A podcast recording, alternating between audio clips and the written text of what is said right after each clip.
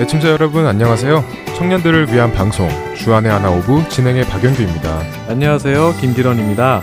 지난 한 주도 세상을 등지고 예수님께로 돌아서신 여러분 되셨으리라 믿습니다.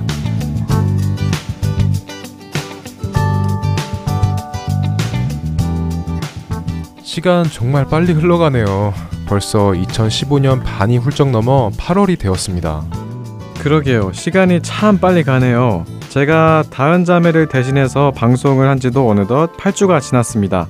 한해두 해가 지나면서 체감상 시간이 더 빨리 가는 것 같아요. 아, 역시 세월이 흘러가는 속도와 나이는 비례한다는 말을 들은 적이 있는데요. 틀린 말이 아닌 것 같습니다. 기론 형제랑 벌써 8번이나 같이 방송을 했네요. 첫 방송 한 지가 얼마 안 된 것 같은데. 맞아요. 그런데 저희가 아직 청년들인데 세월이 흘러가는 속도에 대해서 이야기하니까 괜히 애늙은이가 된 것 같아요. 애는 아니니까 청년 늙은이들이라고 해야 할까요? 아, 예. 청년 늙은이. 아, 무슨 신조 같네요. 뭐 어쨌든 세월이 흐른다는 말을 하니까 며칠 전 인터넷에서 본 그림 몇 장이 기억이 납니다. 아, 그림이요? 어떤 그림이죠? 기론 형제 진화론에 대해서 배웠죠. 뭐 미국에서는 언제 배우는지 모르지만 한국에서 제 기억으로는 중학교 때 배웠던 걸로 기억을 합니다. 네, 맞아요. 중학교 때 과학 시간에 배웠었죠. 뭐였죠? 오스트랄로피테쿠스, 호모 사피엔스, 뭐 이런 거 배웠었잖아요. 아, 기억나요. 와, 정말 오랜만에 들어보네요. 그런데 이 진화론에 이어서 500만 년 후에 인간의 진화라는 제목으로 되어 있는 그림들을 보았는데요. 어, 정말 원숭이가 진화해서 사람이 되었다는 것만큼 어이가 없더군요. 더 자세한 이야기는 첫 찬양 후에 나누겠습니다.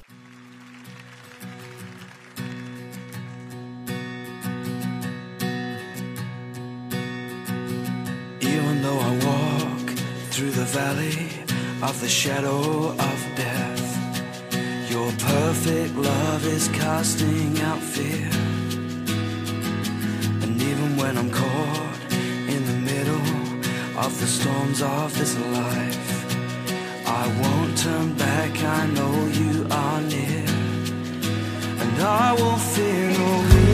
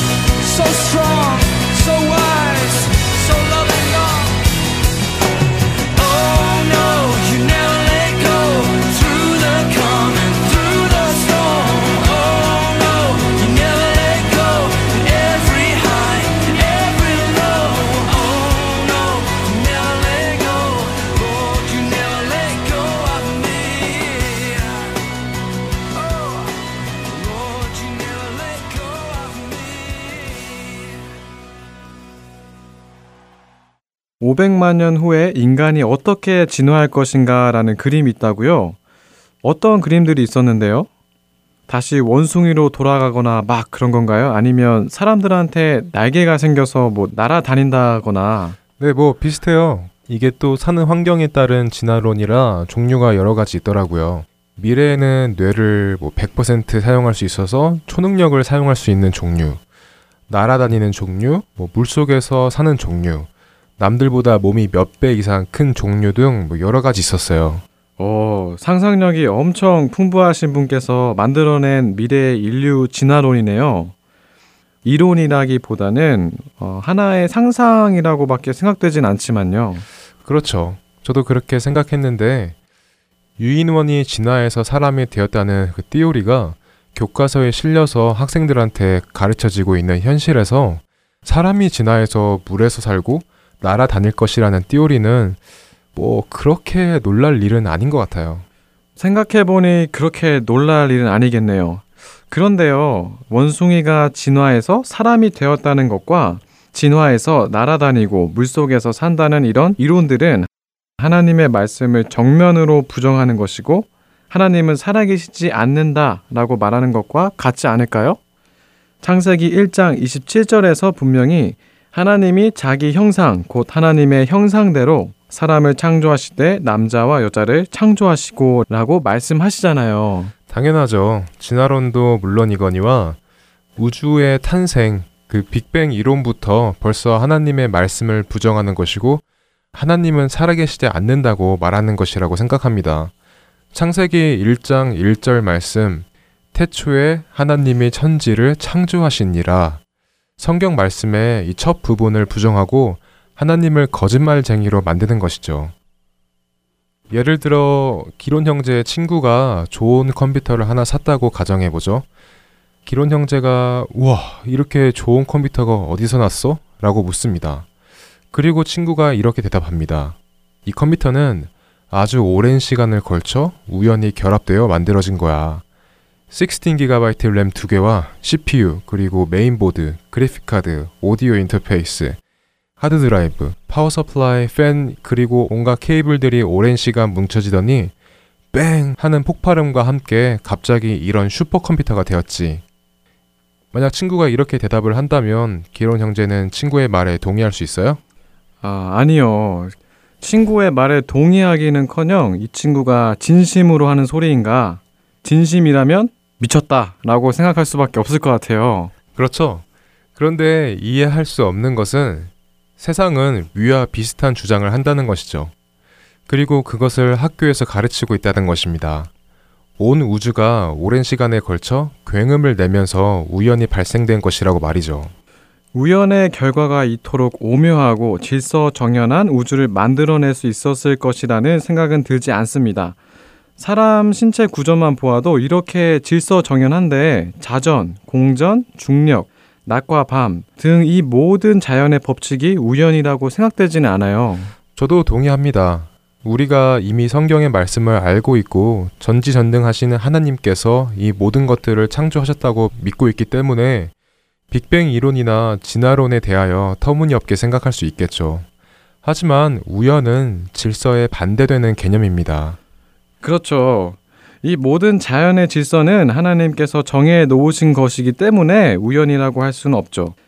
그렇다면 이 이론들은 하나님이 없다라는 무신론과 하나님은 살아계시지 않다라고 말하는 것이라고 봐야겠네요. 그렇게 볼 수 있죠. 하지만 로마서 1장 20절 말씀을 통해 우리는 하나님께서 살아계심을 그리고 모든 만물을 창조하셨고 그것을 부인할 수 없다고 말씀하십니다. 네, 로마서 1장 20절 말씀 제가 한번 읽어보겠습니다. 창세로부터 그의 보이지 아니하는 것들 곧 그의 영원하신 능력과 신성이 그가 만드신 만물에 분명히 보여 알려졌나니 그러므로 그들이 핑계하지 못할지니라. 네, 하나님은 이 천지 만물을 통해 하나님께서 계심을 누구나 알게 해 놓으셨다고 말씀하십니다. 하지만 세상은 그것을 부정하고 있는 죄를 짓고 있죠. 세상은 이론을 믿고 이론을 가르치고 있습니다. 하지만 우리는 말씀을 통해 진리를 믿고 진리를 배워야 합니다. 세상은 하나님이 없다고 말합니다. 그리고 모든 만물은 우연과 진화로 이루어졌다고 말합니다. 하지만 우리는 말씀을 통해 하나님의 살아계심을 느낄 수 있습니다. 그리고 모든 만물은 하나님의 계획과 창조로 이루어졌다는 것을 알 수 있습니다.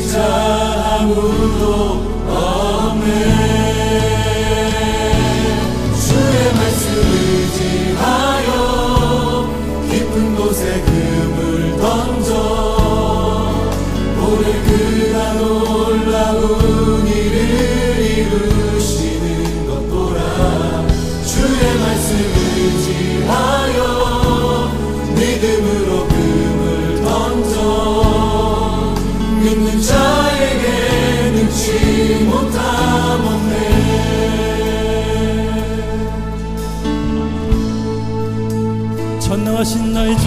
전능하신 나의 주 하나님은 능치 못하실 일 전혀 없네.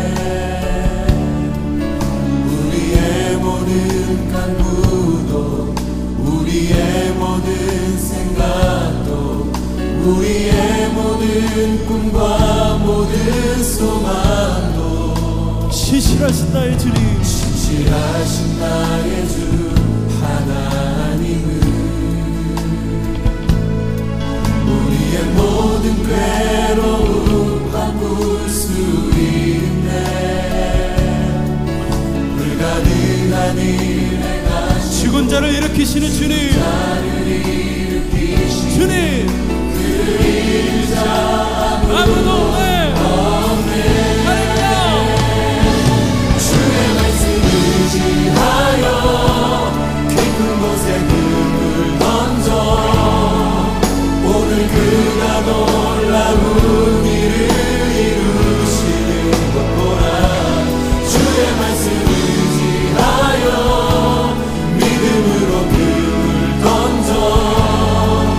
믿는 자에게 능치 못함 없네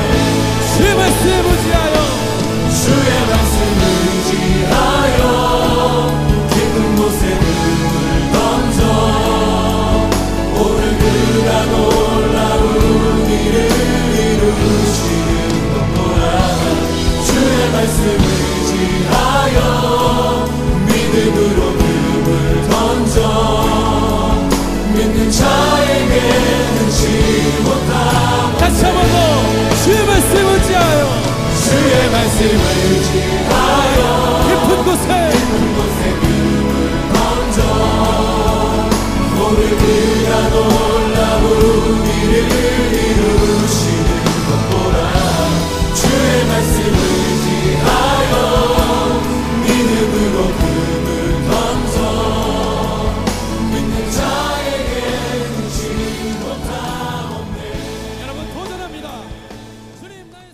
찬양을 함께 불러보며 그 찬양 속에 담긴 성경 말씀을 배워보는 프로그램 나는 찬양하리라 함께 하시겠습니다.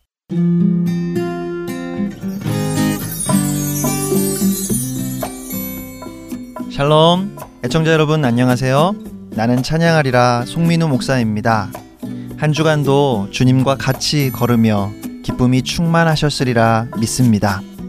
이번 주에 우리가 함께 배울 찬양은 하나님께서 세상을 사랑하사라는 곡입니다. 레위 지파라는 새로운 사역을 시작한 스캇 브레너 목사님이 2010년도에 발표한 앨범 Levites Awakening에 수록된 찬양입니다. 저 개인적으로는 이 찬양을 들을 때마다 하나님의 사랑, 그 복음에 가슴이 벅차서 많이 감격하게 되는 찬양입니다. 먼저 찬양을 한번 듣고 함께 배우도록 하겠습니다.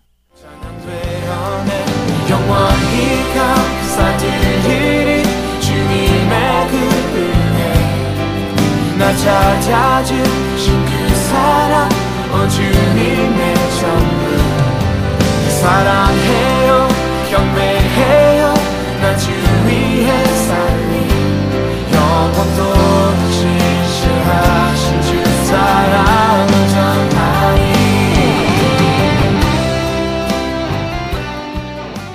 오늘 찬양의 가사를 제가 한번 읽어드리겠습니다. 하늘보다 높으신 주 사랑, 바다보다 넓으신 주 사랑, 나를 향한 크고 놀라운 사랑, 헛되고 헛된 그 모든 것 내게서 멀리 거두셨네. 나의 수치 찬양되었네.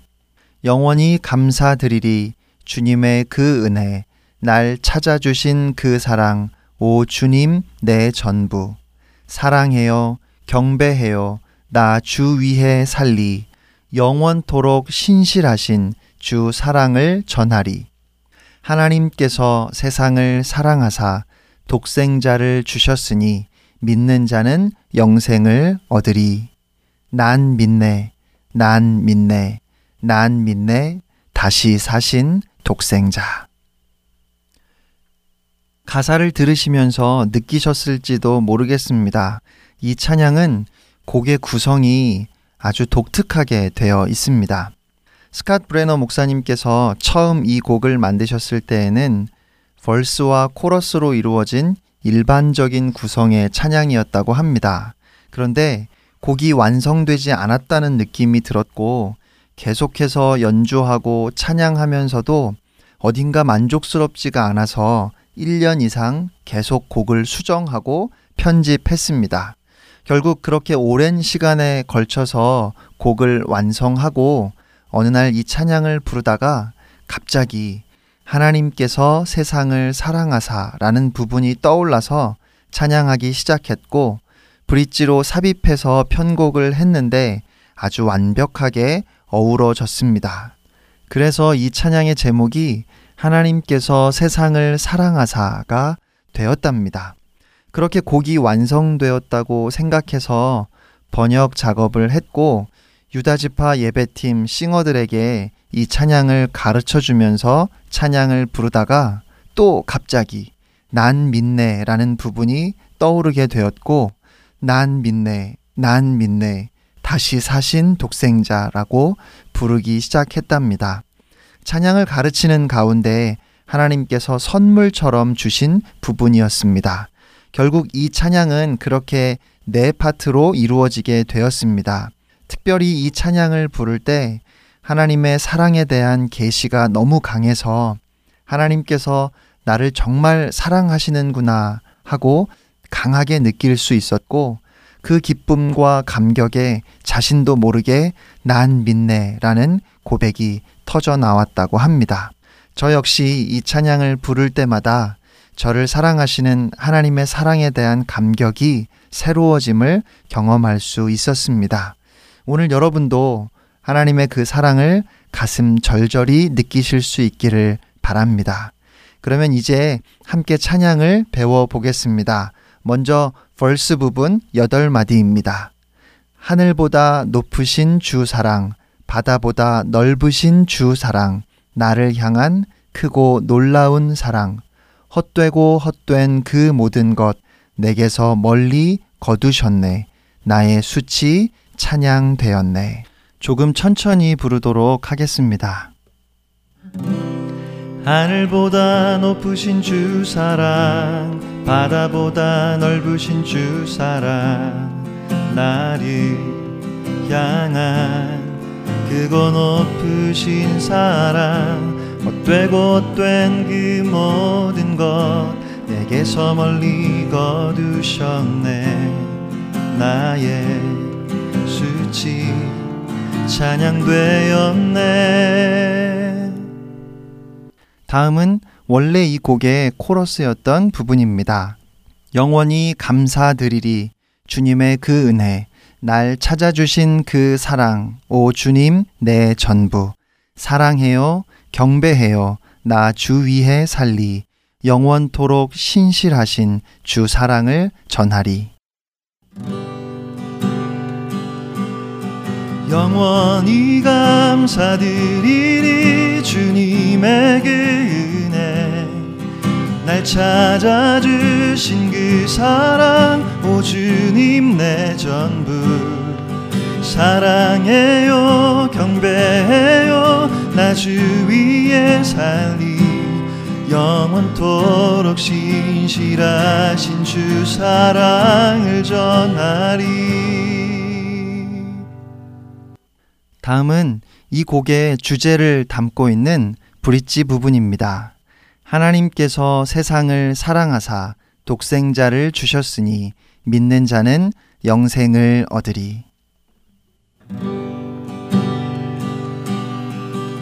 하나님 께서 세상을 사랑하사 독생자를 주셨으니 믿는 자는 영생을 얻으리.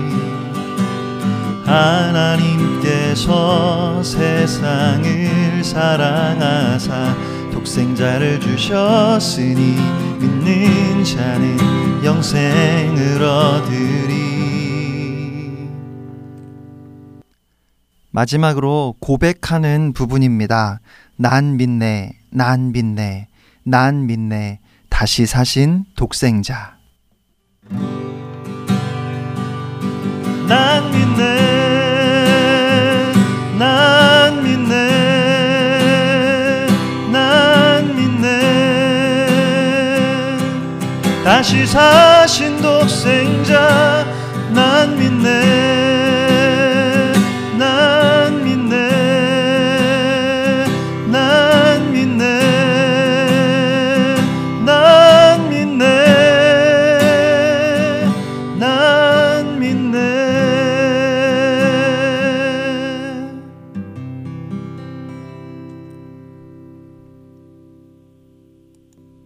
제가 전도사 시절에 청년들에게 이렇게 설교했습니다. 하나님을 사랑하십시오. 우리는 하나님을 사랑해야 합니다. 하나님만 사랑해야 합니다. 생명을 다해서 여러분의 삶을 송두리째 주님께 드리며 주님만 사랑하십시오. 아무것도 모르고 열정만 가득해서 얼마나 소리소리 지르며 외쳤는지 모릅니다. 그런데 제 마음 속에 항상 이런 의문이 있었습니다. 도대체 어떻게 해야 할까? 어떻게 사는 것이 하나님만 사랑하는 삶일까? 아니, 그보다 더 심각한 고민은 제 삶의 단 하루도 내가 오늘 생명을 다해 하나님만 사랑했다 라고 말할 수 있는 날이 없었다는 것입니다. 늘 하루를 돌아보면 하나님을 잊어버렸던 순간들, 여전히 내 생각, 내 감정대로 행동했던 순간들이 너무 많았습니다. 그래서 참 오랫동안 하나님 앞에 기도하며 매달렸습니다. 또 말씀을 읽고 묵상했습니다. 그리고 마침내 저는 한 가지 중요한 사실을 알게 되었습니다. 바로 요한일서 4장 10절 말씀입니다. 사랑은 여기 있으니 우리가 하나님을 사랑한 것이 아니요 하나님이 우리를 사랑하사 우리 죄를 속하기 위하여 화목 제물로 그 아들을 보내셨음이라. 물론 우리는 하나님을 사랑해야 하고 그것은 정말 중요한 것입니다. 하지만 하나님께서 우리에게 강조하시는 것은 그것이 아니었습니다. 성경은 하나님을 사랑하라고 가르치기 이전에 하나님께서 우리를 사랑하신다고 증거합니다. 하나님의 말씀을 읽으면 읽을수록 확신하게 되는 것은 하나님께서 얼마나 저를 사랑하시는가 하는 사실이었습니다. 하나님께서 하나님의 은혜에 대해서 저의 눈을 열어주신 후에 저는 알게 되었습니다. 하나님을 향한 나의 사랑이 아니라 나를 향하신 하나님의 사랑을 아는 것이 필요하구나.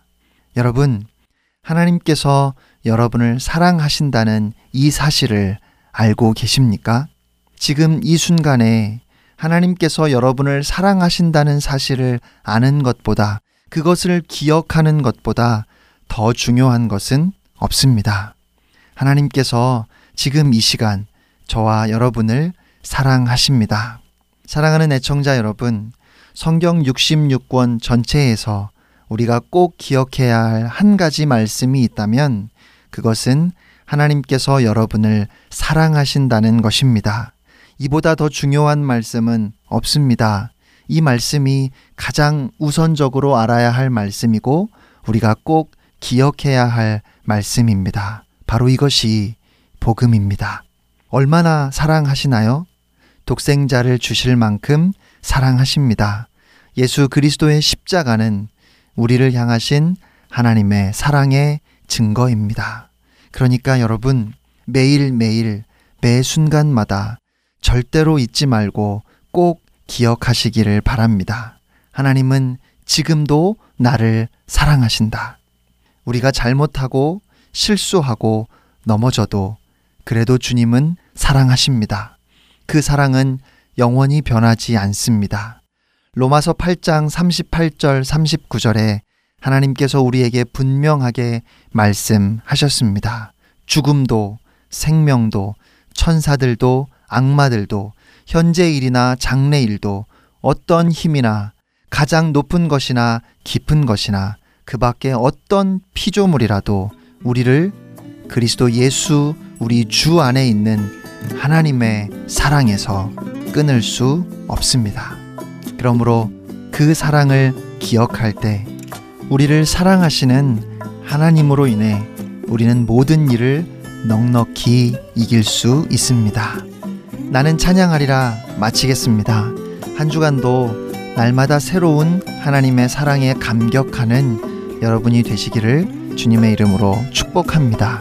지금까지 송민우 목사였습니다. 여러분, 승리하세요.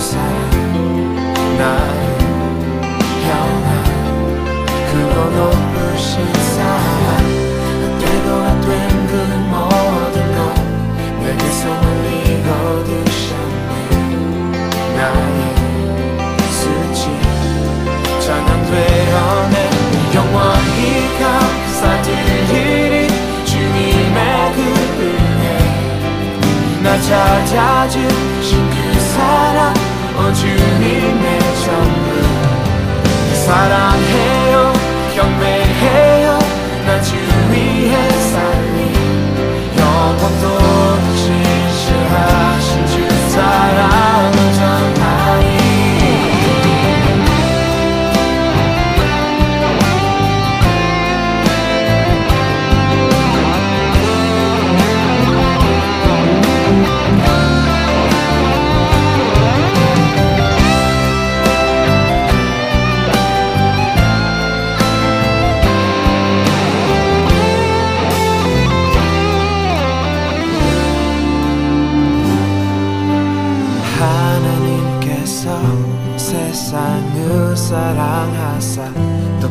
독생자를 주셨으니 믿는 자는 영생을 얻으리. 하나님께서 세상을 사랑하사 독생자를 주셨으니 믿는 자는 영생을 얻으리. 하나님께서 세상을 사랑하사 독생자를 주셨으니 믿는 자는 영생을 얻으리.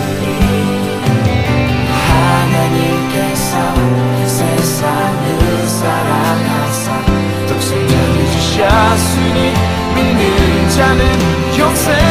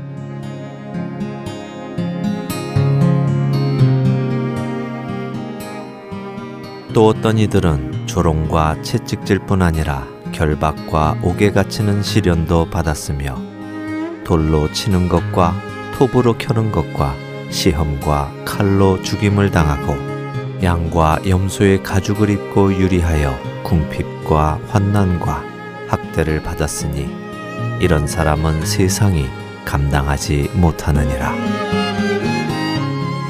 우리에게 생명 주신 그리스도를 향해 자신의 생명을 던진 사람들이 있습니다.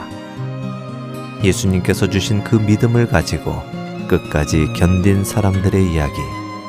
바로 세상이 감당할 수 없는 사람들의 이야기입니다.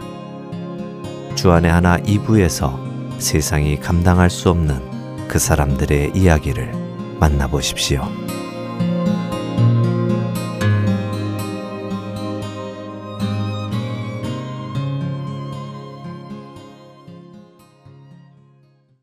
설교 말씀으로 이어집니다.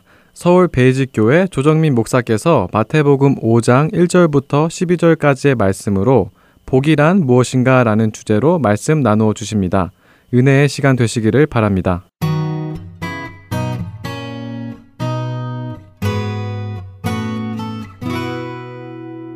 먼저 마태복음 5장 1절로 12절까지 말씀 한 목소리로 같이 읽습니다. 예수께서 무리를 보시고 산에 올라가 앉으시니 제자들이 나온지라 입을 열어 가로쳐 이르시되 심령이 가난한 자는 복이 있나니 천국이 그들의 것이며 애통하는 자는 복이 있나니 그들이 위로를 받을 것이며 온유한 자는 복이 있나니 그들이 땅을 기업으로 받을 것이며 의에 줄이고 목마른 자는 복이 있나니 그들이 배부를 것이며 긍휼히 여기는 자는 복이 있나니 그들이 긍휼히 여김을 받을 것이며 마음이 청결한 자는 복이 있나니 그들이 하나님을 볼 것이며 화평하게 하는 자는 복이 있나니 그들이 하나님의 아들이라 일컬음을 받을 것이며 의를 위하여 박해를 받은 자는 복이 있나니 천국이 그들의 것임이라 나로 말미암아 너희를 욕하고 박해하고 거짓으로 너희를 거슬러 모든 악한 말을 할 때에는 너희에게 복이 있나니 기뻐하고 즐거워하라. 하늘에서 너희의 상이 큼이라 너희 전에 있던 선지자들도 이같이 박해하였느니라. 아멘. 하나님 아버지 저희들이 하나님 백성으로 살기 위해 오늘 말씀 앞에 섭니다. 우리를 하나님께서 친히 부르셔서 친백성 삼으셨사오니 하나님의 말씀으로 빚어 주실 때 우리가 하나님의 백성답게 살 수 있도록 우리 모두를 말씀의 사람, 그 말씀에 붙들린 능력의 사람들 되게 하여 주옵소서. 예수님 이름으로 기도합니다. 아멘. 예수님이 이 땅에서 첫 번째 하신 설교 말씀은 우리가 흔히 아는 대로 산상수훈 내지는 천국대 헌장이라고 말합니다.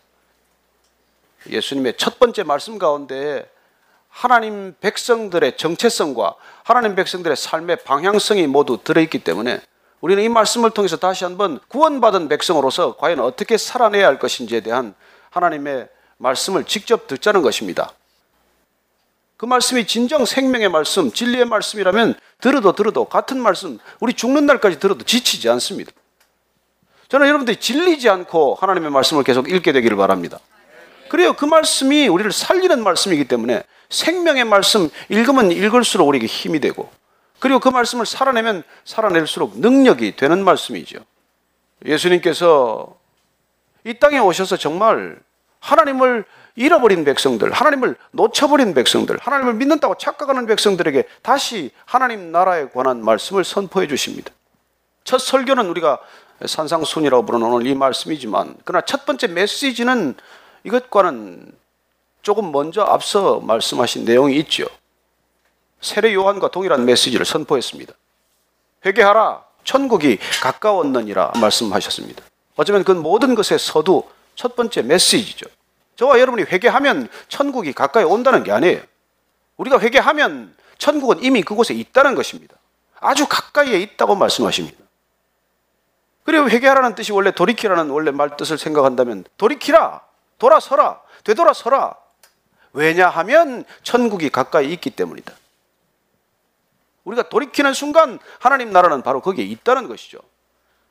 그래 우리가 돌이켜야 할 이유, 회개하는 이유는 그 하나님 나라가 바로 우리 곁에 있기 때문에 우리가 돌이켜야 한다는 것이고 그렇게 돌이키기 위해서 돌이키도록 하나님께서 특별히 부르신 사람들 예수님께서 이 땅에 오셔서 한 사람 한 사람 불러내셔서 그 사람들을 하나님의 백성답게 만들기 위해서 공동체를 이루시고 그 공동체 이름을 장차 예수님께서는 교회라고 부르실 것입니다. 세상의 중심에서 그야말로 허우적거리면서 살아가는 12명을 일부러 찾아가서 부르시는 것이에요. 이 제자들이 세상 제자들처럼 예루살렘의 성도들처럼 그들이 찾아온 게 아니에요. 예수님이 친히 찾아가셨고 예수님이 직접 찾아가셔서 한 사람 한 사람 삶의 자리에서 불러내셔서 그 사람들 이름을 제자라고 부르고 그 제자 공동체를 교회라고 부르신 것입니다. 오늘 이 첫 번째 말씀의 첫 번째 설교의 서두에 해당하는 부분은 복에 관한 얘기로 말씀을 시작하십니다. 5장 1절 말씀 다시 한번 보도록 하죠. 예수께서 무리를 보시고 산에 올라가 앉으시니 제자들이 나온지라. 지금 예수님께서는 이미 능력이 나타나셨고 이미 많은 사람들, 많은 무리가 따르기 시작을 했어요. 가는 곳마다 많은 사람들이 따라오기 시작을 합니다. 근데 그 무리를 보고 예수님께서는 갑자기 산으로 올라가십니다. 그 산에 올라가서 앉으십니다. 이 앉으신다는 뜻은 가르치시겠다는 의도입니다. 당시 유대 랍비들은 꼭 앉아서 가르치셨어요. 그래서 스승이 앉으면은 가르치겠다는 뜻입니다. 그렇게 앉으시니까 가르치겠다는 의도라는 것을 간취한 제자들이 예수님 가까이 나온 것이죠. 예수님께서 친히 부른 예수님의 제자들에게 오늘 이 말씀이 시작이 되는 것입니다. 그리고 그 첫 서두는 뜻밖에도 복에 관한 말씀으로 시작을 해요. 우리가 소위 말하는 팔복. 그 팔복이란 뭡니까? 어쩌면 예수님께서는 우리가 세상 속에 살아가면서 세상의 것들의 목마른 세상의 것을 기준으로 삼고 세상의 복을 얻고자 하는 그런 목마른 사람들에게 그것과는 전혀 다른 하나님 나라의 복, 하나님 백성들이 추구해야 할 복, 하나님 백성들만이 누릴 수 있는 복을 지금 말씀해 주고 계신 것이죠. 그래서 예수님의 이 선언은 놀랍게도 하나님의 백성들에 대한 전혀 다른 기준의 선언이 되는 것이고 이 선언은 어떻게 보면은 지금까지 이스라엘 백성들이 추구해왔던 삶의 방식을 전혀 되돌려 놓는 그런 하나의 획기적인 물줄기를 바꿔놓는 역사적 선언이 된 것이죠. 예수님께서 이 땅에 오셔서 이른바 이 첫 번째 설교, 산상수훈, 천국 백성들의 헌법과도 같다고 해서 천국 대 헌장이로 부르는 이 말씀을 선포하심으로 인류의 구원사는 인간이 생각해왔던 방향과는 전혀 다른 방향으로 물꼬를 돌리게 되는 것이죠. 구원받은 백성들이 이렇게 사는 것이 복 있는 길이다. 이렇게 사는 것이 진정 삶의 가치 있는 길이다라고 추구해왔던 삶의 방식을 완전히 정반대로 물꼬를 되돌리는 그런 선언이 된 것이죠. 그래서 예수님께서는 그야말로 우리가 역사로 보면 아주 작은 이스라엘 땅의 한 산에서 불과 몇몇 제자들을 놓고 하신 말씀이지만은 이 말씀이 우리의 구원사라고 하는 거대한 인류의 흐름에서 보면은 전혀 구원의 방향, 구원의 물꼬를 되돌려 놓는 그런 엄청난 의미를 지닌 것이죠. 원래 하나님의 백성으로 부른 이스라엘 백성들은 하나님이 말씀하신 복 있는 백성 되도록 하셨습니다. 하나님의 의도는 이 땅에 믿음의 사람들을 통해서 복을 전하는 것이었어요. 아브라함을 처음 불러서 하나님께서는 복 있는 사람으로 만드는 것이 아니라 그냥 복 그 자체가 되도록 아브라함을 부르셨습니다. 내가 복이 될 것이라고 약속해 주셨어요.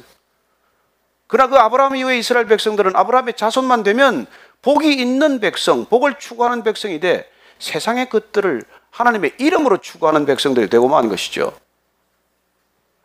그 세상 사람들이 추구하는 모든 그런 복의 기준과 다를 바가 없는 것들을 추구하기 시작을 한 것이죠. 그래서 돈 벌고 성공하고 건강하고 장수하고 유명해지고 이 모든 것들이 복이라고 생각하는 세상 기준과 하나도 다르지 않은 복을 하나님의 이름으로 그렇게 계속해서 요구하고 추구하기 시작한 것 아닙니까? 하나님께서는 이스라엘 백성들을 애굽 땅에서 구원해 내신 목적이 세상 사람들처럼 그렇게 복을 추구하도록 불러낸 게 아니라는 것이죠. 세상 사람들한테 가장 한이 많은 백성들이 이스라엘 백성 아니겠어요? 가장 보잘것없고 촌스럽고 어쩌면 아무 소망도 없는 그런 백성들이에요. 여러분 하나님께서는 그런 백성을 불러서 하나님 백성, 제사장 백성 삼겠다고 약속하십니다. 왜요? 하나님만이 하실 수 있는 일이니까. 어떤 인간이 400년 동안 노예 살았던 사람들을 시민과 같은 그런 그런 놀라운 사람으로 바꿔놓겠습니까? 그래서 하나님께서는 이 이스라엘 백성들을 애굽 땅에서 불러내시면서 앞으로 살아가야 할 하나님의 백성다운 길을 이렇게 말씀해 주십니다. 레위기 18장 말씀 한번 찾아보겠습니다. 레위기 18장 3절부터 5절까지 말씀입니다. 너희는 너희가 거주하던 애굽 땅의 풍속을 따르지 말며 내가 너희를 인도할 가나안 땅의 풍속과 규례도 행하지 말고 너희는 내 법도를 따르며 내 규례를 지켜 그대로 행하라. 나는 너희의 하나님 여호와이니라. 너희는 내 규례와 법도를 지키라. 사람이 이를 행하면 그로 말미암아 살리라. 나는 여호와이니라. 지금 애굽에서 불러내시면서 그 애굽을 부러워하거나 그 애굽을 닮으려고 하지 말라는 것입니다. 여러분 애굽 땅에 살면서 이스라엘 백성들이 노예로 살면서 가장 부러운 게 뭐겠어요? 애굽 백성들 아니겠습니까? 애굽의 그 풍성함이나 모든 문화나 제도가 얼마나 부러웠겠습니까? 어쩌면 애굽 백성처럼 사는 것이 꿈이었겠죠. 여러분 종의 꿈이 뭡니까? 주인처럼 사는 것 아닙니까? 노예로 사는 사람들의 목적이 뭐예요? 풀려나서 나를 부리던 사람처럼 살아보는 것 아닙니까? 그러나 하나님께서는 그 방식, 그 풍속, 그 문화를 쫓지 말라고 말합니다. 더구나 이스라엘 백성들을 광야에서 40년간 빚으셔서 그 이스라엘 백성들 안에 그냥 썩을 대로 썩었듯 그렇게 문드러질 대로 문드러진 애굽의 갈망에 대한 욕망을 다 끄집어내기 위해셔서 구름 기둥과 불 기둥으로 인도하시고 성막을 주시고 그렇게 하나님 백성으로 빚어가면서 앞으로 너희들이 가나안 땅에 들어갈 텐데 그 땅에 들어가서 또 그 백성들 부러워하고 그 백성들 삶의 방식을 따르지 말라고 말씀해 주고 계신 것이죠. 도대체 이스라엘 백성들은 어떤 백성입니까? 하나님의 사람들이란 어떤 사람들입니까? 애굽처럼도 살지 말고 가나안처럼도 살아서는 안 되는 백성들이에요.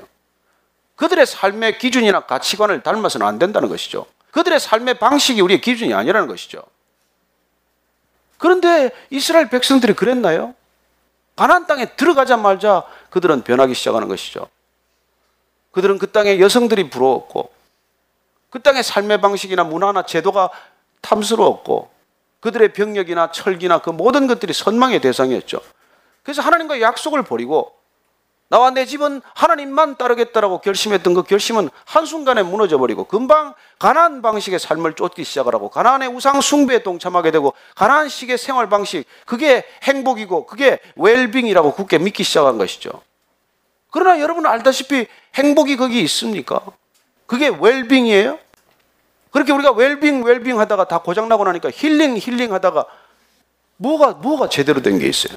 지금 하나님께서 그게 아니라 내 말씀, 내 규례와 법도대로 살면 너희들이 그게 사는 길이다 말씀하십니다. 애굽처럼 사는 게 사는 길이 아니고 가나안 땅 사람처럼 사는 게 사는 길이 아니고 너희들 눈에는 그게 가장 잘 사는 길, 그게 행복한 길, 그게 웰빙의 길처럼 보일지라도 하나님의 말씀을 따르는 길이 이게 진정한 생명의 길이고 복된 길이다라고 말씀해 주셨습니다. 그 말씀은 지금도 유효합니다. 그때 그 말씀이고 지금은 상황이 달라서 그 말씀은 이제 빛이 바랜 말씀입니다. 그렇다면 성경은 읽을 필요도 없어요. 하나님의 말씀이 변질됐다면 그때와 지금과 비교해서 역사적 상황이 너무 달라졌기 때문에 그 말씀은 아무 의미가 없다면 우리는 더 이상 성경을 읽을 필요가 없죠. 아니요. 그러나 동일하게 하나님께서 지금도 말씀하십니다. 내 규례와 법도대로 내가 내게 일러준 말씀대로 살 때 그게 사는 길이다. 그렇게 우리가 그 말씀을 액면 그대로 받아들이고 믿음으로 우리가 아멘함으로 그 말씀에 반응할 때 정말 우리에게는 진정한 복과 진정한 웰빙과 진정한 웰다잉의 길이 생긴다는 것입니다. 그거 우리가 가기 위해서 지금 이 고생하는 것이죠. 비록 힘들더라도 어렵더라도 그래서 예수님께서는 오셔서는 첫 번째 이 놀라운 메시지를 선포할 때 그 서두 도입부 첫 번째 말씀이 뭡니까? 복에 관한 기준을 바꿔놓겠다는 것이죠. 전혀 다른 그런 복을 선포하시는 것입니다. 복의 물꼬를 완전히 되돌려 놓는 거예요. 정반대로 그 물꼬를 트는 것입니다. 애굽이 복이라고 말하는 것, 가나안 땅이 복이라고 말하는 그 복의 속성이나 본질을 완전히 뒤집어 놓는 말씀이에요. 인류 전체 구원사 구원의 드라마로 본다면은 그 물꽃 전체를 완전히 되돌려 놓는 그 흐름이 어디서부터 시작이 되느냐면 우리가 복에 대한 생각을 완전히 바꾸는 데서 시작하겠다는 예수님의 의도가 드러나는 말씀이죠. 예수님께서 우리가 말씀해 주신 이 복의 앞에 네 가지 복을 먼저 한번 읽어 보십시다. 3절부터 6절까지 말씀입니다. 시작. 심령이 가난한 자는 복이 있나니 천국이 그들의 것이며 애통하는 자는 복이 있나니 그들이 위로를 받을 것이며 온유한 자는 복이 있나니 그들이 땅을 기업으로 받을 것이며 의에 줄이고 목마른 자는 복이 있나니 그들이 배부를 것이며 어떻게 심령이 가난하고 애통하고 온유하고 의에 줄이고 목마른 사람이 복 있는 사람이라고 말할 수가 있어요. 동의가 되십니까? 그건 우리가 볼 때 제일 복 없는 사람들이에요. 그래서 우리가 세상이 추구하는 복의 이 방향과는 정반대의 그런 복의 내용을 우리한테 지금 일러주고 계신 것이죠. 도대체 심령이 가난하다는 게 무엇입니까? 어떻게 해야 마음이 가난한 마음입니까? 여러분 사실 가진 것 아무것도 없는 사람이 가난한 것이지만은 마음조차도 우리 마음에 의지할 바 없는 마음, 그야말로 내가 의지할 것이라고는 하나도 없는 마음, 그 마음이 가난한 마음 아니겠습니까? 그래서 하나님밖에 기댈 데가 없는 마음, 그런 마음이 진정 복 있는 사람의 마음이고 그 마음 가운데 하나님 나라가 임할 수 있는 그런 마음의 토양, 토대가 되는 것이죠. 그래서 하나님 나라의 복은 하나님 백성들의 심령에 임하게 되는 것입니다. 하나님 나라가 어디 있습니까? 어디 있는 것을 하나님 나라라고 말하겠습니까? 하나님의 백성들의 그 가난한 심령, 그 마음 가운데 임하는 것이 하나님의 나라 아니겠습니까? 그 가난한 마음, 가난한 심령이 천국을 누리는 마음이라는 거예요. 그래서 그 마음은 복이 있는 마음이에요. 그럼 복이란 세상 것들로 가득한 마음이 아니에요. 우리가 그토록 갈망하고 원하는 그 모든 것들이 다 주어진다고 해도 우리는 결코 진정한 만족이나 기쁨을 모르게 되어 있습니다. 그러나 하나님이 가난하고 하찮은 보잘 것 없는 마음, 그 마음에 임할 때 우리는 비로소 하나님 나라를 보게 되는 것이죠. 그 마음이 곧 애통하는 마음에 다름 아니에요. 마치 성령의 아홉 가지 열매가 아홉 개 열매가 아니듯이 성령의 아홉 가지 열매가 한 열매를 다루는 이르는 바로 그 아홉 가지 톤이나 칼라나 마찬가지인 것처럼 오늘 이 팔복을 말하는 것은 여덟 가지 복 얘기를 하는 게 아니에요. 우리가 하나님 나라의 백성으로 살아갈 때 진정 누리게 되는 그 복의 본질에 관한 얘기를 지금 들려주시는데 그게 여덟 가지로 지금 열거했을 뿐이지 한 가지 우리의 마음, 우리의 성품, 우리의 성격에 임하는 하나님의 놀라운 선물이라는 것입니다. 그래서 우리가 하나님을 갈망하기만 하면 우리는 점점 우리는 마음이 가난해져요. 하나님을 우리가 추구하면 추구할수록 우리는 더욱더 가난해지는 마음을 경험합니다. 세상 것들을 추구하면 추구할수록 세상 것들을 내가 쥐면 질수록 세상 것들이 내가 더 많다고 여기면 여길수록 어쩌면 우리는 마음에 군살이 붙고 마음에 덕지덕지 때가 끼고 그 마음이 점점 추해지겠지만 그러나 하나님을 갈망할수록 우리의 마음은 가난한 심령이 될 것이고 그 마음 가운데 우리는 하나님이 임하시는 것을 경험하게 될 것입니다. 그렇게 하나님이 우리한테 갈망되는 마음, 그게 애통하는 마음이에요. 뭐 다를 게 없습니다. 가난한 마음, 그건 애통하는 마음이에요. 그 애통하는 마음은 아버지의 마음입니다. 어느 자녀 깨물어도 손가락 하나 안 아픈 손가락이 없듯이 하나님의 백성들에 대한 고통과 고난을 보면서 우리가 같이 아파하는 마음, 그 애통하는 마음이죠.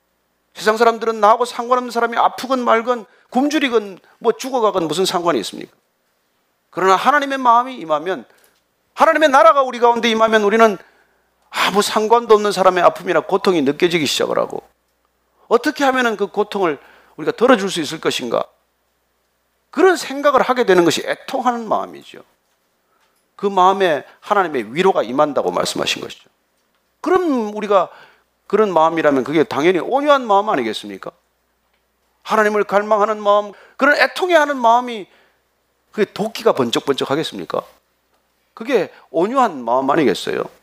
그게 눈가도 촉촉이 젖고, 눈이 부드러워지고, 그래서 그 온유한 사람들이 땅을 기업으로 받는다. 아니, 땅 다 뺏길걸요? 무슨 땅이 있겠어요? 남아있는 땅이 뭐 있겠어요? 그러나 여러분 세상을 호령하는 사람들이 땅 한 편 가지고 하늘 간 사람이 있습니까? 무슨 알렉산더가 땅을 가져갔어요. 징기스칸이 땅을 한 편 가져갔어요. 뭐 스탈리나 모택동이 무슨 궁전을 하나 가져갔습니까? 여러분 진정한 하나님의 땅, 영원한 하나님의 땅은 그렇게 온유한 사람들만이 누리는 것이고 이 땅뿐만 아니라 하나님의 땅, 하나님의 나라는 그런 온유한 마음 가운데 거한다는 것이죠. 모세가 권력으로 힘으로 능력으로 그 하나님의 정의를 실현하고자 했을 때 그는 사람을 죽이는 살인자가 되었어요. 그러나 내가 아무것도 할 수 없다는 걸 깨달았을 때 내가 할 수 있는 일이라고는 단 하나도 없다고 고백했을 때 비로소 그는 온유한 사람이 되었고 그 온유가 어떤 사람들보다 큰 온유가 되었을 때 그는 이스라엘 백성들 전체를 애굽 땅에서 구원해내는 그런 하나님의 지도자로 세워진 것이죠. 그 온유한 마음이 곧 기업을 받는 하나님의 나라를 유업으로 받는 마음이라는 것이죠. 저는 이 땅 가운데 살아가는 하나님의 백성, 구원받은 하나님의 백성들의 마음이 가난하게 되기를 바랍니다.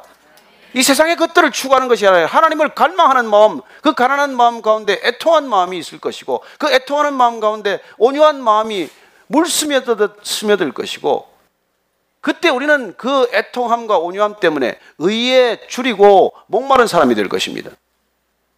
여러분 인간의 정의란 따지고 보면은 뭐 함무라비 법전에서 나온 얘기들이죠. 뭐 탈리오 법칙이죠. 뭐. 이에는 이, 눈에는 눈. 그게 하는 뭐 세상의 정의 아닙니까?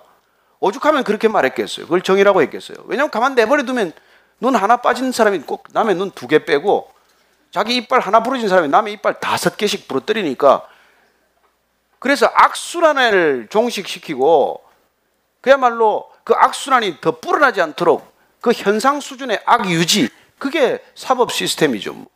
사법적 정의란 게 뭡니까? 그냥 이빨 하나 뽑으면 이빨 하나로 갚아주고 눈 하나 빼면 눈 하나 정도로 갚으라는 게 그게 우리 이 세상의 정의예요. 그래 그래가지고 악이 사라집니까? 악을 컨트롤하는 게 정의입니까? 아니죠. 그게 아니죠.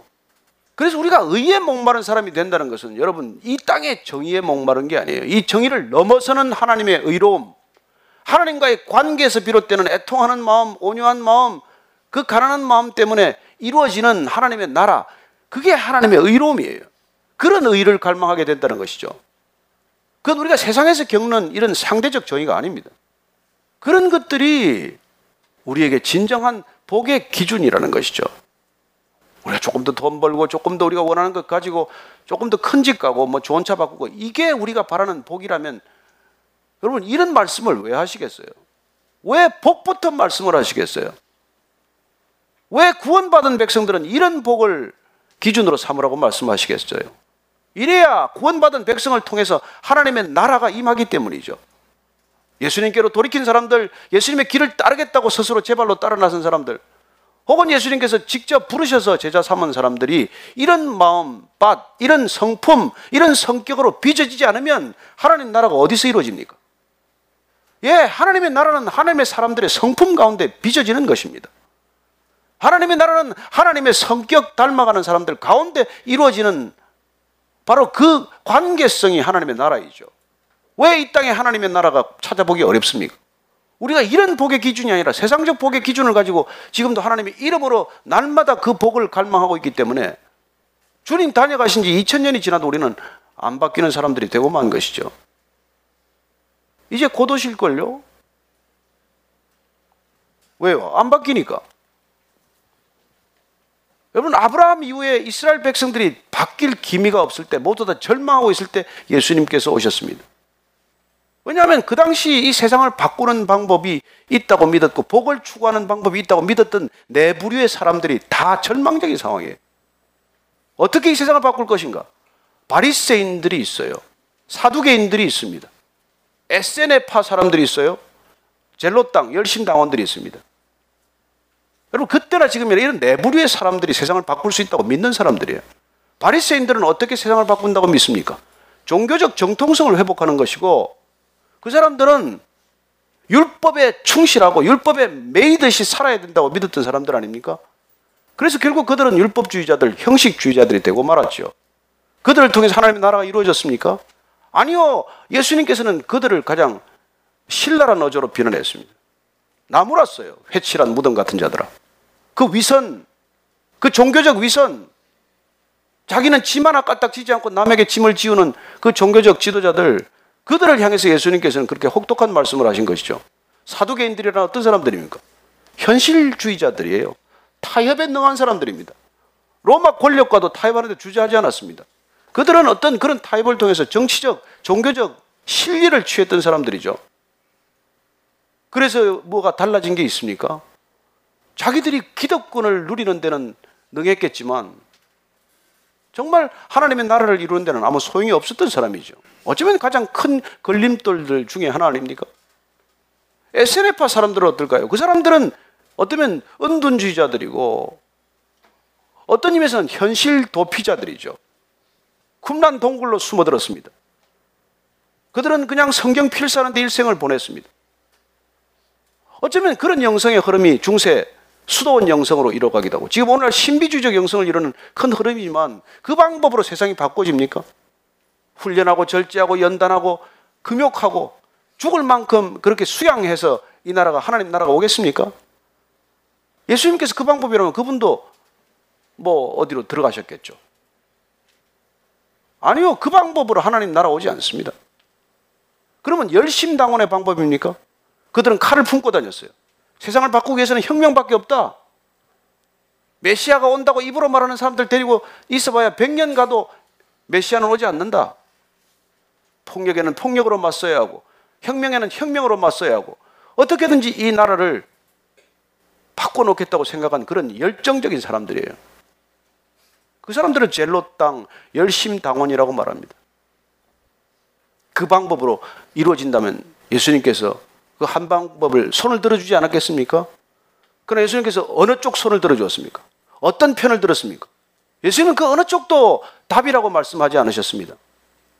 예수님은 그 모든 주장과 갈등과 그 모든 사회적인 열망들 앞에 중심에 서셔서 때로는 그냥 침묵하셨고 때로는 그분 자신의 삶을 통해서 메시지를 전하셨고 그리고 끝내 십자가를 지심으로 하나님의 나라가 어떤 방법으로 이루어지는지를 몸소 보여주신 것이죠. 그래요. 하나님의 나라는 우리가 세상처럼 생각하는 방법으로 오지 않는다는 것입니다. 세상의 방법으로 될 수만 있다면 예수님께서 어느 편 지지를 분명히 선언하지 않으셨겠습니까? 예수님이 좌입니까? 우입니까? 예수님이 진보입니까? 보수입니까? 예수님이 혁명주의자입니까? 아니면 평화주의자입니까? 예수님은 어느 이념이나 주의가 아니에요. 그래서 우리는 그분을 정형할 수 없는 것입니다. 그래서 그분을 혁명가라고 말해서 안 되는 것입니다. 예수님은 혁명을 위해서 이 땅에 오시지 않았어요. 혁명이라는 방법 가지고도 부족하기 때문에 인간의 혁명이란 끊임없이 반복되는 혁명의 악순환이기 때문에 어쩌면 혁명마저도 종식을 시키기 위해서 오신 것이죠. 그래서 마치 이 땅에 냉전 종식이 선언되듯 이 땅의 모든 종교적 노력에 종식을 선언하러 오신 것이죠. 그래서 이 산상순이라고 하는 놀라운 하나님의 메시지는 이 땅 가운데 인간의 방법으로 절대로 이루어지지 않는다는 걸 말씀해 주시기 위해서 시작하신 설교이고 그리고 그 첫 번째 서두는 그렇게 복에 목말라 하는 우리 모두를 향하여 복이란 그런 가난한 마음, 애통한 마음, 온유한 마음, 의에 줄이고 목마른 마음에서 시작이 된다는 것이죠. 하나님과의 관계에서 비롯되는 것입니다. 하나님 만난 사람들, 그 사람들을 통해서 하나님의 나라가 이루어진다는 것이죠. 그리고 하나님을 만난 사람들은 하나님과의 관계가 그렇게 바로잡힐 때 인간과 인간과의 관계는 어떻게 변할 것입니까? 인간과 인간과의 관계에서는 어떤 복이 복으로 드러나겠습니까? 그걸 우리가 7절부터 10절까지 한번 더 보겠습니다. 긍휼히 여기는 자는 복이 있나니 그들이 긍휼히 여김을 받을 것이며 마음이 청결한 자는 복이 있나니 그들이 하나님을 볼 것이며 화평하게 하는 자는 복이 있나니 그들이 하나님의 아들이라 일컬음을 받을 것이며 의를 위하여 박해를 받은 자는 복이 있나니 천국이 그들의 것임이라. 여러분 하나님 만난 사람 하나님의 애통하는 마음 그 가난한 마음 온유한 마음 의에 줄인 마음은 결국은 긍휼한 마음이 되는 것이에요 그래서 여러분 우리가 하나님을 만났다 하나님 나라의 백성이 되었다는 것은 우리가 비로소 긍휼한 마음을 품게 되었다는 것입니다. 그래서 보면 다 안 됐어요 안 됐어 저 사람 참 안 됐다. 그러면 그 마음이 있어야 그게 복 있는 사람이라는 거예요. 그렇게 긍휼한 마음을 가질 때 우리는 더 큰 긍휼을 받게 된다는 것입니다. 우리가 그런 긍휼한 마음을 품게 되면 사람들로부터서만이 아니라 하나님께로부터도 더 큰 긍휼 그런 헤세드 인자함을 받게 된다는 것이죠. 그게 복이라는 것입니다. 보이는 복입니까? 아니요. 그러나 보이지 않는 복이지만 그 놀라운 긍휼이라는 것이 이 세상을 치유하는 상상할 수 없는 능력이 되는 것이죠. 우리가 고발하고 손가락질하고 나무란다고 달라질 게 있습니까? 그렇게 해서 바뀐 남편이나 아내 있으면 저한테 좀 데려와 보세요. 덮어주고 가려주고 사랑하고 그렇게 했더니 변한 사람은 있다는 것이지. 여러분 어떻게 해야 사람이 변합니까? 어떻게 해야 하나님의 백성이 됩니까? 그저 잘못하는 일마다 우리가 사사건건 나무라는 것입니까? 덮어주자는 게 아니에요. 은폐하자는 게 아닙니다. 하나님의 방법은 어떤 것입니까? 긍휼함이에요. 그런 놀라운 사랑입니다. 그 긍휼함이란 사랑보다 더 깊은 마음이에요. 그렇게 긍휼한 마음을 갖는 사람들의 마음이 지저분하겠습니까? 그 마음을 청결한 마음이라고 해요. 그게 깨끗한 마음이에요. 깨끗한 마음이란 하나님으로 목마른 사람들이 긍휼한 마음이 마음 가운데 차고 넘칠 때 그 마음의 상태, state of mind를 그걸 긍휼, 깨끗한 마음, 청결한 마음이라고 하는 것이죠. 그래서 세상의 방법, SNF파의 수련을 통해서 하나님 나라가 오는 게 아니라는 것이죠. 거기에 하나님 나라를 볼 수 있는 눈이 열리고 그 깨끗한 마음 가운데 하나님의 나라가 임할 것이고 그때 비로소 우리는 화평케 하는 자, 피스메이커가 된다는 거예요. 세상의 갈등이 세상의 이 분쟁과 이 끊이지 않는 이 어려움이 어떻게 해결되겠습니까? 긍휼한 마음을 품은 사람들에 의해서 화평이 가져오게 되는 것이죠. 여러분 어떻게 우리가 이 분쟁을 종식시키겠습니까? 이 땅의 갈등과 이 땅의 싸움과 투쟁이 어떻게 종식될 수 있겠습니까? 화평케 하는 자.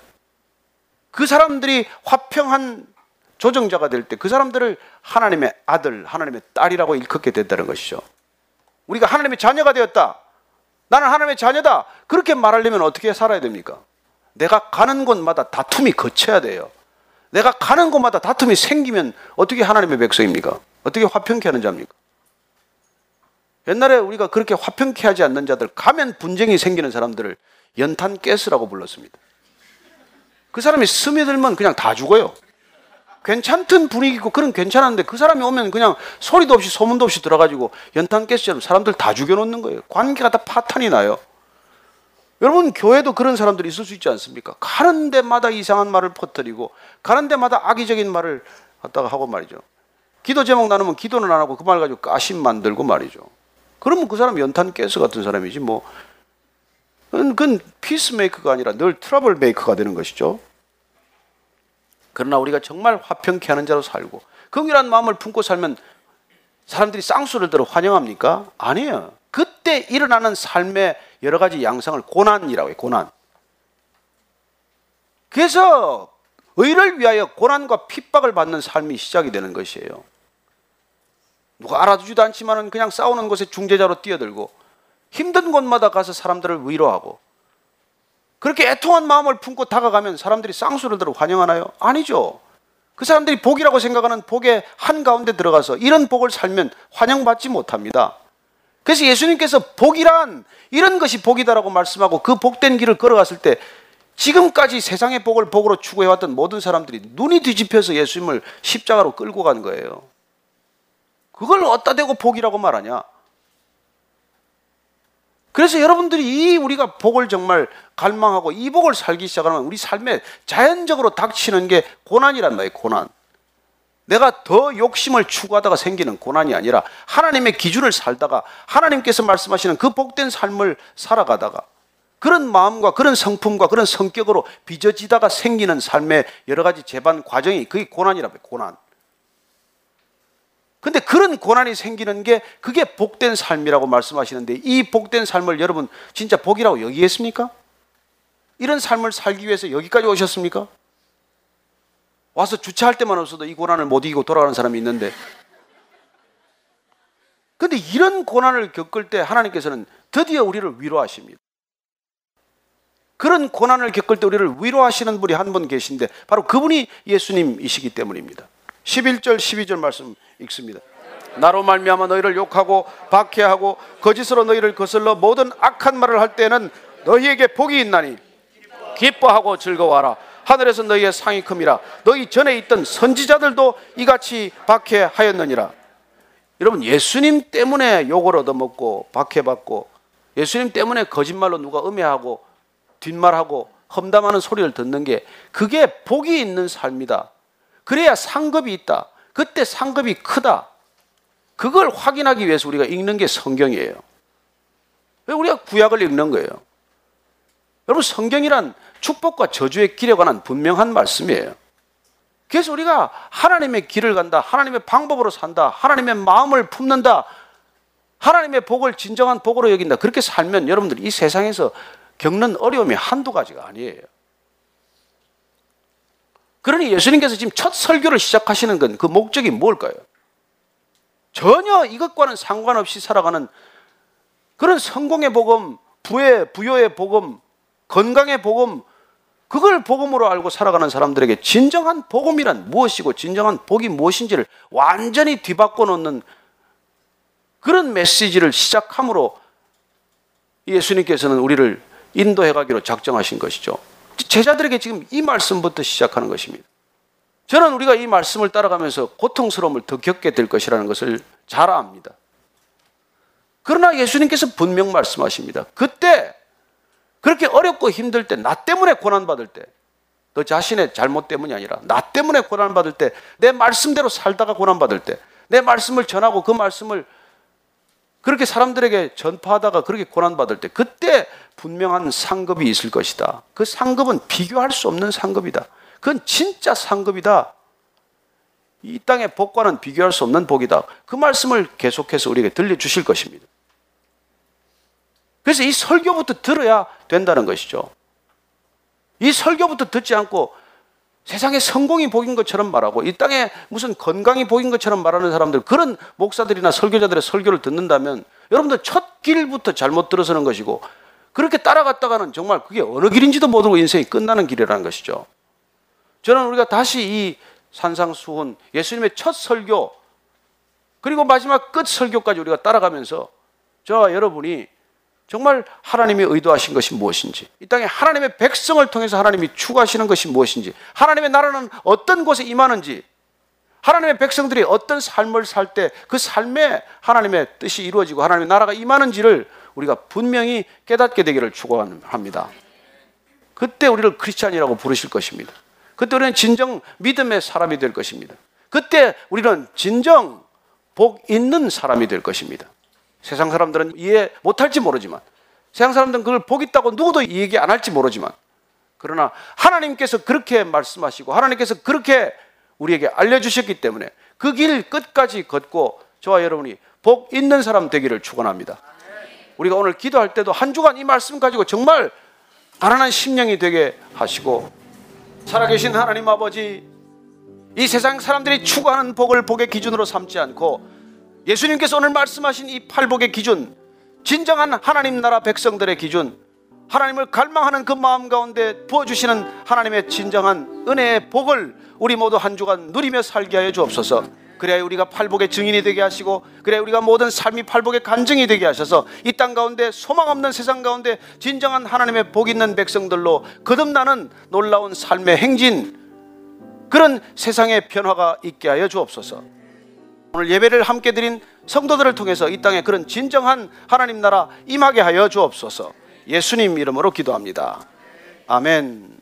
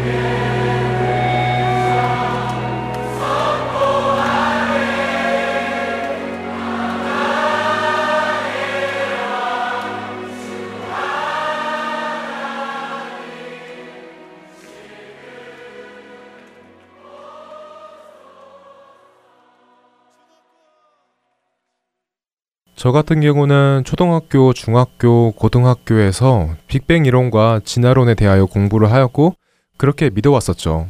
그래서 그 이론들이 머리에 자리 잡힌 상태에서 하나님께서 천지를 창조하셨고 남자와 여자를 창조하셨다는 그 말씀이 쉽게 믿겨지지 않았습니다. 아, 그렇군요. 저는 어려서부터 교회를 다녀서 창조론을 먼저 접하고 배워왔었는데 용규 형제는 학교에서 가르쳐 준 대로 배우고 공부하고 믿어왔으니 한 번에 하나님의 말씀이 믿겨지기까지 쉽지 않았을 것 같아요. 그럼 어떻게 알고 있던 이론들을 버리고 하나님의 창조를 믿을 수 있게 되었나요? 어, 예수님이요. 아, 예수님이요. 네, 뭐 무조건 빅뱅 이론이니 진화론은 성경 말씀에 어긋난 것이고 죄이고 하나님을 부정하는 것이다 라고만 생각하려니 마음이 더 어긋나더라고요. 딱히 죄라고 생각되지도 않았고요. 그런데 주님께서 어느 날 누가복음 24장 45절 말씀처럼 제 마음을 열어 성경을 깨닫게 해주시더라고요. 예수님이 하나님의 아들이라는 것부터 말이죠. 그 다음으로 예수님께서 우리의 죄 때문에 죽으셨다는 것. 그렇게 되면서 예수님과의 교제가 시작되니까 성경 말씀이 진리구나 라는 것을 깨닫게 되었죠. 그렇다 보니 제 머리로 무엇이 잘못되었다, 잘 되었다를 따지는 것 자체의 의미가 사라졌어요. 아, 예수님이 하나님의 아들이라는 것을 믿기 시작하니 그 이후로 오는 것들이 다 믿어지고 그 후로 성경 말씀이 삶의 기준이 되었다는 말씀이죠. 네, 맞아요. 말씀이 삶의 기준이 되었으니 세상의 이론이 옳다, 틀리다 따지는 것도 성경의 말씀이 기준이 되었던 거네요. 그렇죠. 하나님의 은혜로 학교에서 배워왔던 이론들을 버리고 성경의 말씀을 믿을 수 있었습니다.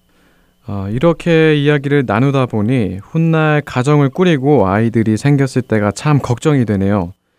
분명히 학교에서는 하나님을 부정하는 것들을 많이 가르칠 것이고 우리는 그것을 성경의 말씀으로 잡아줘야 한다는 것이 쉽지만은 않을 것 같습니다.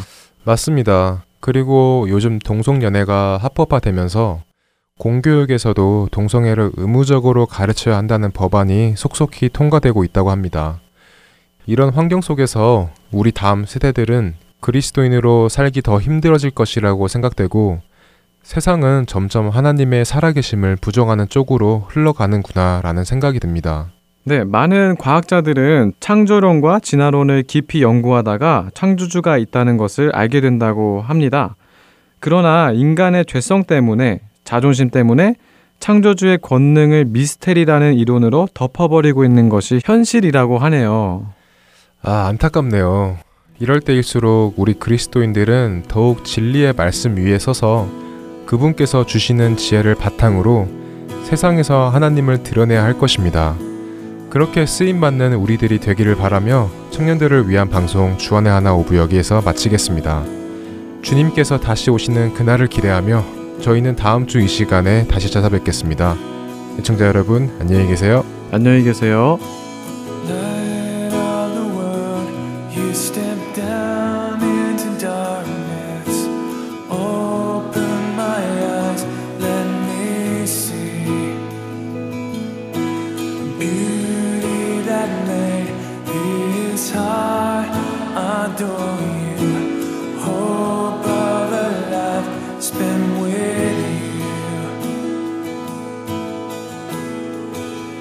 Here I am to worship, here I am to bow down, here I am to say.